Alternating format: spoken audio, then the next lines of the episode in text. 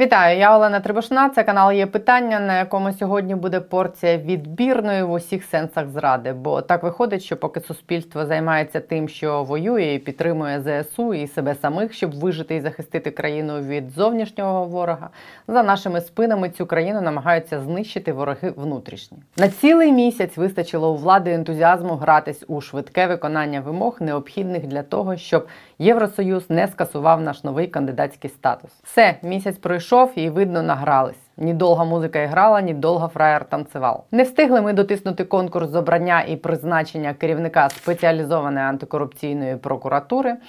Олександра Клименка, як люди з команди президента заходились готувати зрив конкурсу на керівника іншого антикорупційного органу Національного антикорупційного бюро. Причому в настільки цинічний спосіб, що навіть я була вражена, хоча за 8 років нашого особливого шляху реформ по граблях я давно втратила здатність чомусь дивуватись. Навіть не знаю з чого почати. Почну з головного. 17 липня Три тижні пройшло від дня надання нам кандидатського статусу. В країні галопують антикорупційні реформи. В сенсі ми нарешті зрушили з мертвої точки.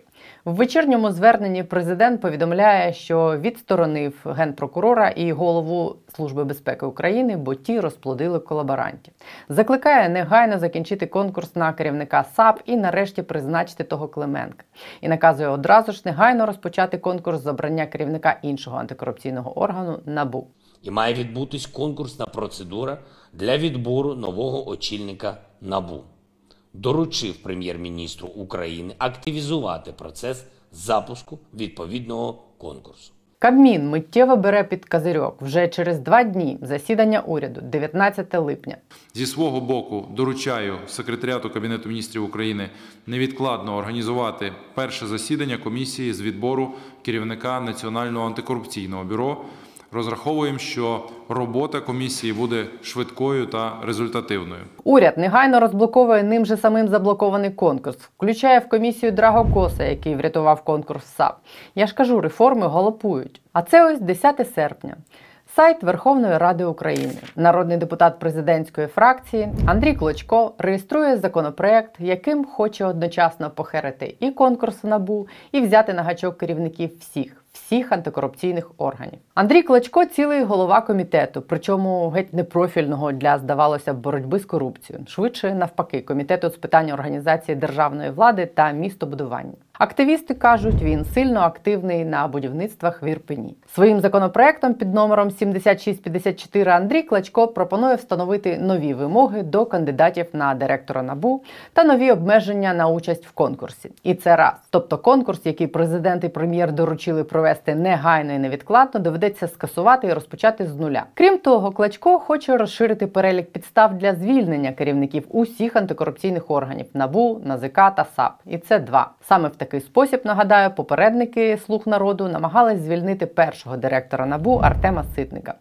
сфабрикувавши на нього адмінпротокол. Пояснювальній записці депутат Клачко пояснює свої законодавчі ноу-хау тим, що антикорупційні органи, бачите, не спроможні продемонструвати реальні результати у боротьбі з корупцією.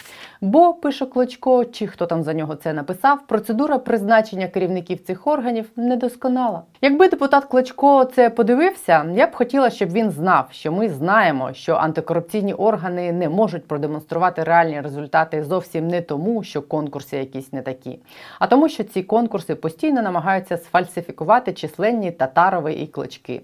І роблять вони це саме тому, щоб антикорупційні органи не демонстрували ефективності. І зараз я ще раз доведу це в першу чергу суспільству, яке обрало кличка народним депутатом тільки тому, що на нього начепили табличку з написом Слуга народу, а в другу самому депутату. І доведу я це на прикладі самого депутата Кличка.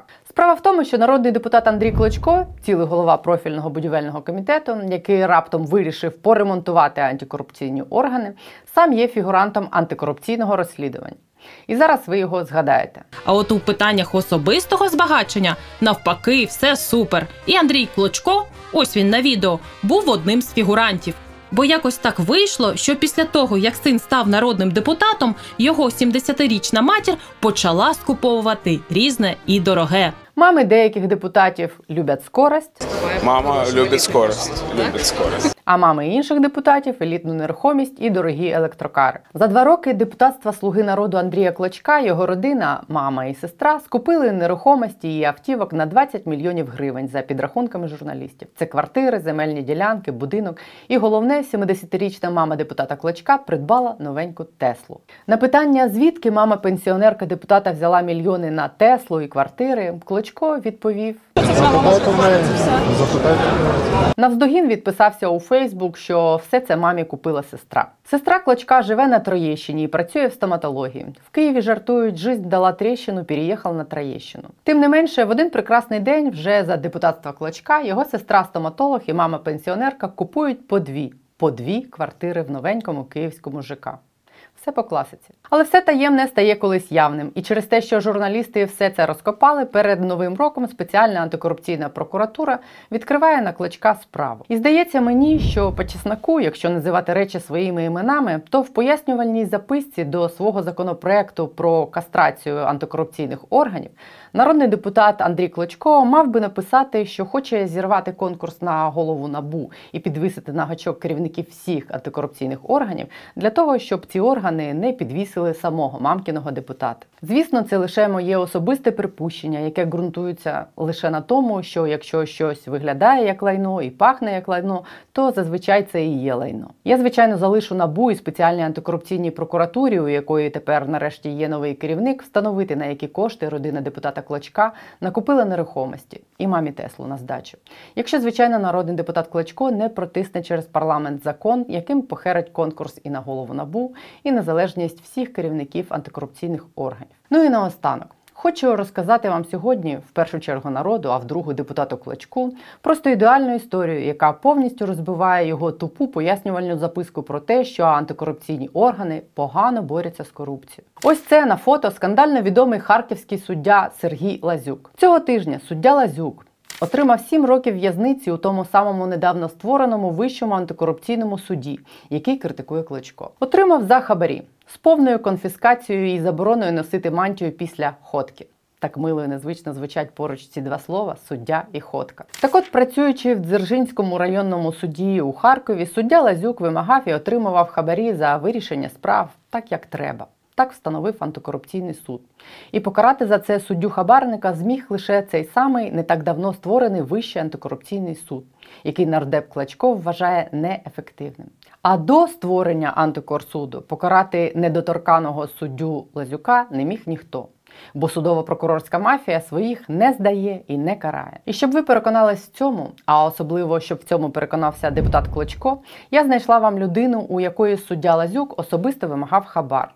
І притягнути його до відповідальності ця людина не змогла, попри те, що вона сама правник, тому що система своїх не здавала, тому що карати суддів за хабарі, садити з конфіскацією, садити надовго почали тільки після того, як в країні були створені чотири нових антикорупційних органи: НАБУ, САП, Антикорсуд і Нацагентство запобігання корупції. Таких суддів, які пішли на ходки завдяки ним вже кілька десятків, і не лише суддів.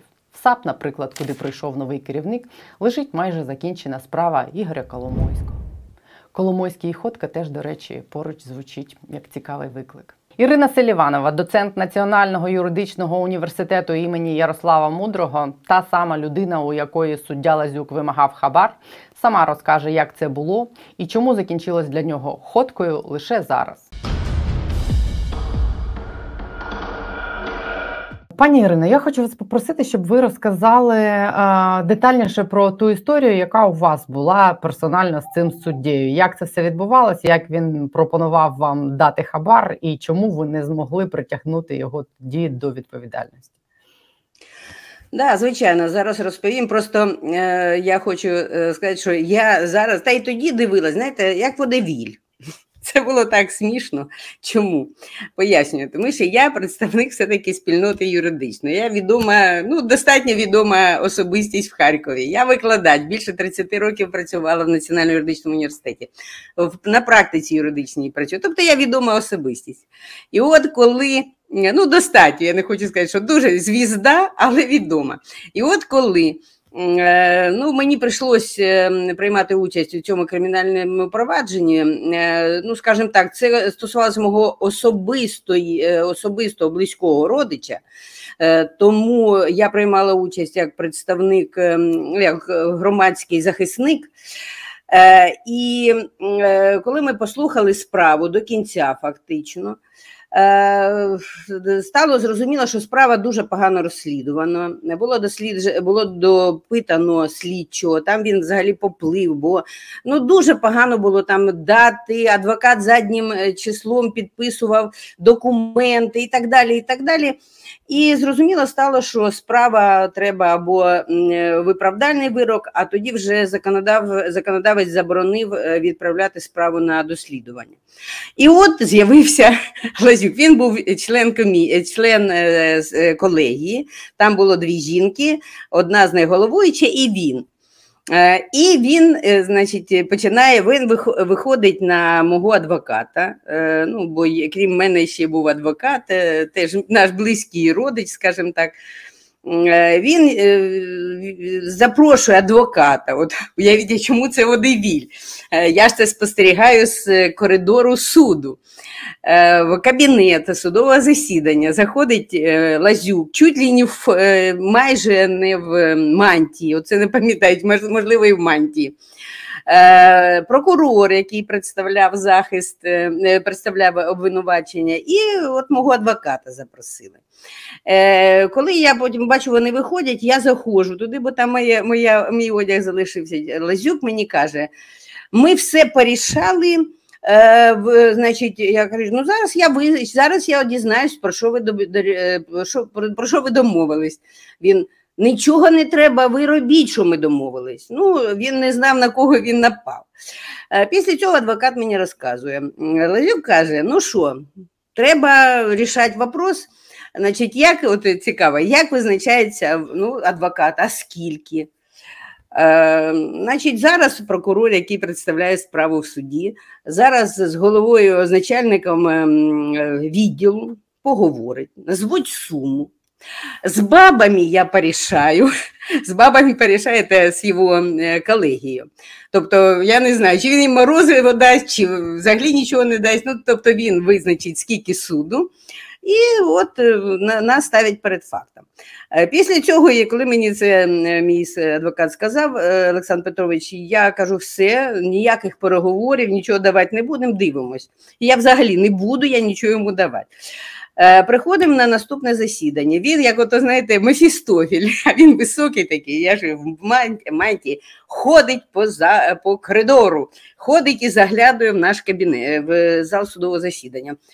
Е, Так, виманює адвоката, той вийшов, заходить, каже: ну каже, ну що ви, що ви там вирішили? Я говорю, сидимо. За, е, судове засідання переноситься на наступне. Ну, не, не созріли ми ще. Переноситься на наступний е, дату. Приходимо на наступну дату. Знову суд не виходить з засідання. Тобто ж вопрос не рішен. Е, сидимо, вже сидимо, не виходить судовий е, суд в зал, уже перерва суду обідня. Мій адвокат пішов там щось перекусити, а я так сіла, книжечку розкрила щось і читаю. Піднімаю очі, переді мною сидить Лазюк. Лазюк і починає мене обробляти. Ну, він так здалеку, щось, щось, щось, але е, ну, я була, е, ну, скажімо так, в шоці, просто мені дико це було, дико. Я все-таки, е, хоч знаю про наші нрави, про ці всі, це дуже добре знаю, але це дико, коли е, суддя від напрямую, напряму зі мною про це говорить. Він це там почав підготувати. Я, так як я людина така не дуже, я овен, я не дуже терпляча, тому я сиділа, сиділа, дьорла і казала, я вам нічого не дам, я буду скаржитись у всі інстанції. Вже це чи 12-й, чи 13, чи 14, 14, мабуть, як. Тобто вже почались оці е, так сказати, інфлюенції, ці всі впливи, що перебудова, це все ну, е, у нас надія з'явилася. Я кажу, я буду вам, я буду скаржитись. Він так на мене подивився, знаєте, так, як на, на умалішону. Подивився, ех ти. Потім виходить з залу, оце чому водевіль. Виходить, а згодить в зал мій адвокат. Я ж йому сказала, що я вам нічого не дам.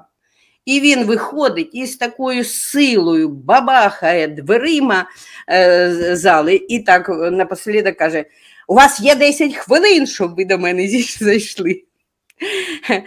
Після цього виходять суд в зал і каже, без нього його срочно визвали, терміново ви- викликали в апеляцію, знову перекладає, переносять судове ріш, судове засідання. Я після цього звертаюсь до прокуратури обласної. Пишу, що в мене вимагали взятку. От такі ос, така, такі ум, ем, обставини, все, все, все, все. Обставини, а по УПК взагалі після цієї заяви мають бути внесені в єдиний реєстр досудових розслідувань, тобто порушена по-старому, порушена справа. Е, обласна прокуратура не реагує. Потім, колись через якийсь час я е, отримала якусь відписку, що ви не довели. Я після цього звертаюсь до ем, е, Червонозаводського суду, тобто заявою, щоб понуди, суд понудив прокуратуру внести в реєстр. Що робить, що робить е, суд? Е, Розумієте, я оце, е, коли пройшла в ці, ці кола ада, я не хочу сказати, що це були кола ада. Це було дуже цікаве таке дослідження, як людині можна взагалі добитися справедливості. Так це ще й маєте на увазі, я ж все-таки юрист.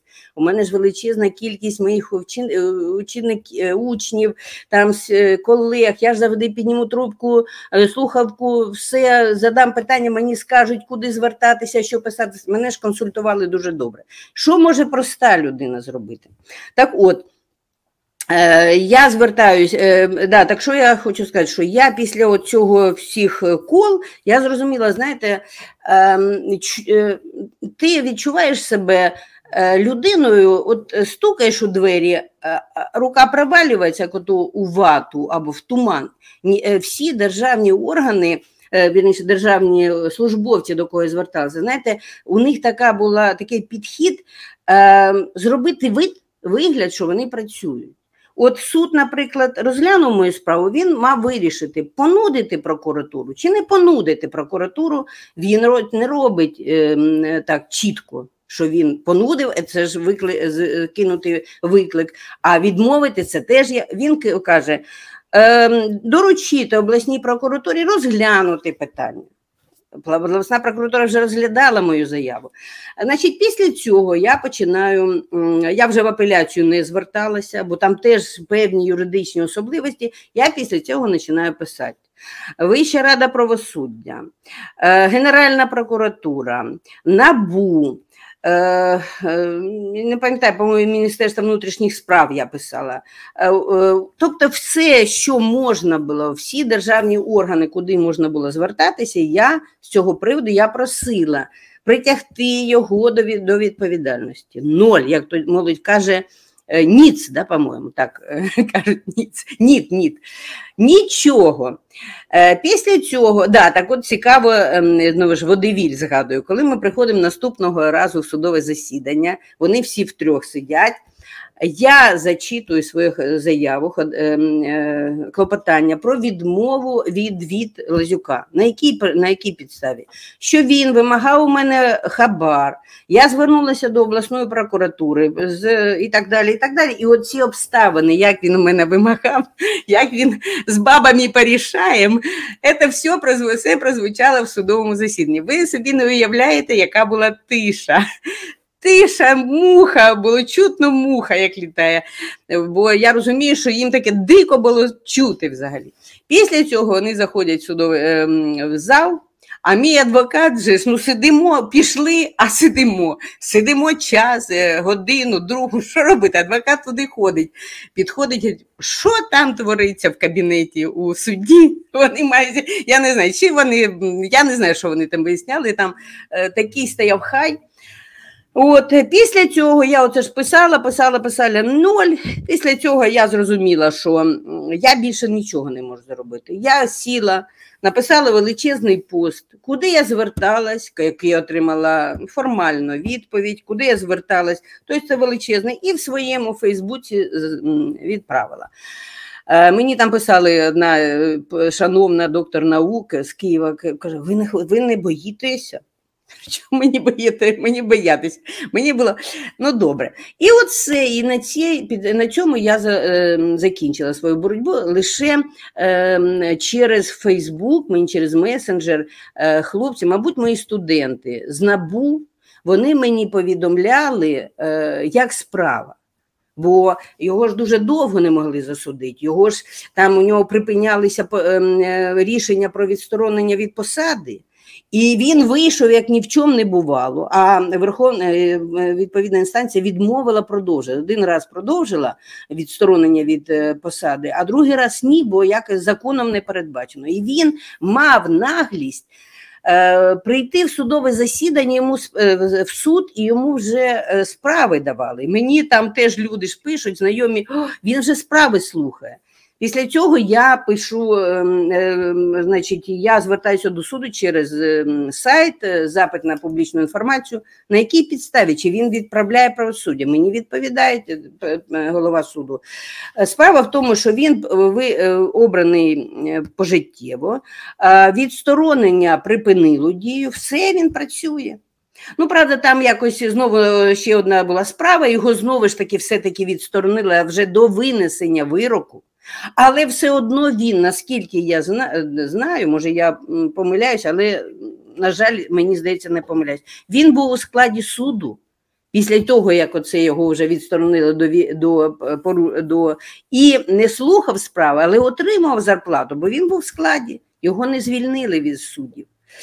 От така цікава, така цікава. І, сьогодні, коли я мені теж одна моя колега, професорша, ми з нею разом в Асоціації юристів проти корупції. Е, І вона мені скинула цей, цей е, інформацію, що винесено вирок.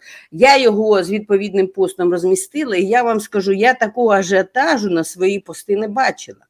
Там більше 70 чоловік поділилися цим, більше 30 там, чи 40 написали. І загальна така, це ж юристи, це ж е, фахова спільнота у мене е, в друзях, як правило. Е, всі просто в, ну, в захваті. Всі, невже скресла ем, е, криза, не, е, ця ем, крига, Крига. і так далі. Ну от просто можна зайти подивитися. Я просто не, не очікувала такої, бо всі от тоді пам'ятають, я ж це теж все публічно робила. І люди чекали. Люди чекали, чим це закінчиться. Слава Богу, поки що закінчується дуже добре. Дуже сподіваюся, що апеляція теж залишиться в силі рішення. Бо треба знати, хто такий Лазюк просто. Я то його прийшла, що він для мене? Ну, суддя. А виявляється, він був дуже е, впливовою особистістю. Він був е, правою рукою як, нашого покійного мера, і взагалі рішав многі вопроси. Тобто він ще з владою був е, досить е, так сказати, пов'язаний, тому він так і себе вів нагло. Він був впевнений в безнаказаності, безкарності. От така у мене була цікава історія. Але не одна, у мене ще є. Ну, для вас це стало доказом того, що антикорупційні органи змінюють ситуацію. Звичайно. Справа в тому, що я ж слідкую і за виборами Верховний суд. Ну, це ж все наші люди. З нашого університету пішли до Верховного суду, до Вищого антикорупційного суду. Ну там з, університету, мені здається, нема. Ну, ми, мене, я ж їх всіх знаю. Я слідкувала і за виборами, і за судовою, там хто судився, за цим всім слідкую. І от мені здається, Вищий антикорупційний суд, ну він з нуля ж створений, і він там. Ну, я це моє враження. Там всі достойні люди. Ну я не зустрічалася. Може, є звичайно якісь там зауваження до когось дуже достойні, і це дуже правильно було створення антикорупційного суду. Бо е, судова система неможлива. Вона вся замарана, вона вся на неї на всіх є компромат. Ніхто не прийме рішення, бо знає, що можуть використати компромат. А в, а в Ну, антикорупційному каста. суді це з нуля. І там багато, не, мені здається, наскільки я пам'ятаю, не тільки суддів. Так що це дуже важливо було створення. Е, Я власне тому і питаю, тому що мені здається, що от якраз такі історії, що вперше таких людей, які вважалися недоторканими, почали садити. Якщо ця людина реально сяде на 7 років, ну це буде найкращим доказом того, що ми не дарма це створювали і не дарма продовжуємо тиснути і домагатися, щоб ці антикорупційні органи були незалежними, щоб від них нарешті відчепилися і дали їм працювати. Ну тому що ці спроби весь час повторюються і не припиняються. Стовідсотково, а тут ще один аспект є: це знак іншим суддям. Справа в тому, що люди, судді, е, ну, е, ведуть себе так негарно, м'яко кажучи. Е, Оця е, хвороба хабарництва, ну чому, чому вона розповсюджується? Бо відповідальності нема. Бо такі одіозні, як Лазюк, не, привлік, не притягаються до відповідальності. Тому якась е, дуже хороша жіночка чи чоловік суддя, він думає, так і той же, так і мені можна. І оце воно, розумієте, просто як ржавчина, ржа роз'їдає судову систему. Тому я вважаю дуже важливо це створення. Е, треба розвивати далі і посилювати наші антикорупційні органи. Це дуже важливо. Я Ну, тільки на них, як то кажуть, сподіваюся. На Верховний суд е, там, е, але він же ж бачите, як був створений. Там проникли деякі елементи. І деякі ну, юристи, які адвокати, які стикалися, вони ну, у них є претензії. До речі, от я теж дійшла до Верховного суду з іншою своєю справою і теж програла. Дуже сподівалась на Верховний суд. Ні. Хоча було, мені здавалось, так очевидно порушення університетом своїх власних нормативних актів. Треба так, а зробили так. Ну що ж тут? Ні. Знайшли обґрунтування і відмовили мені в позові. Так що все буде добре, пані Олено. Як ви правильно написали в своєму пості, треба продовжувати лупати цю скалу. І Так, долупали. це Франковка мені сказав. Це дуже він правильно. Треба бити, треба йти. Треба йти, не треба зупинятись, бо ну, я дуже вірю в нашу країну. Я знаю, що у нас така буде країна, що нам ну, ну, красота. Ну, треба, треба боротися з цією ржавчиною. Будемо боротися. Дякую, що ви про це розказали, тому що про це мають знати. Дякую. Дякую, що запросили, пані Олена. Бажаю вам всього найкращого. Слава Україні! Героям слава. Дякую. До побачення. До цього всього додам ще один факт, який робить всю цю історію зовсім неоднозначним. Або навпаки, зовсім однозначним. Справа в тому, що саме народний депутат Андрій Клочко, який вирішив переписати антикорупційні закони, навесні продавив через парламент поправку в закони, за допомогою яких президент зміг в умовах війни звільнити генпрокурорку Венедіктову і голову СБУ Баканова. З чого, очевидно, ми маємо зробити висновок, що законодавче ноу-хау клочка благословив або сам президент, або президента юридичний бек-офіс. І якщо це так, то перед нами і перед тими, хто нам авансом дав кандидатський статус під обіцянку виконати до кінця року певні вимоги, розігрують чергову серію вистави під назвою Гра в імітацію. А якщо це так, то не бачите нам кандидатського статусу як власних вух.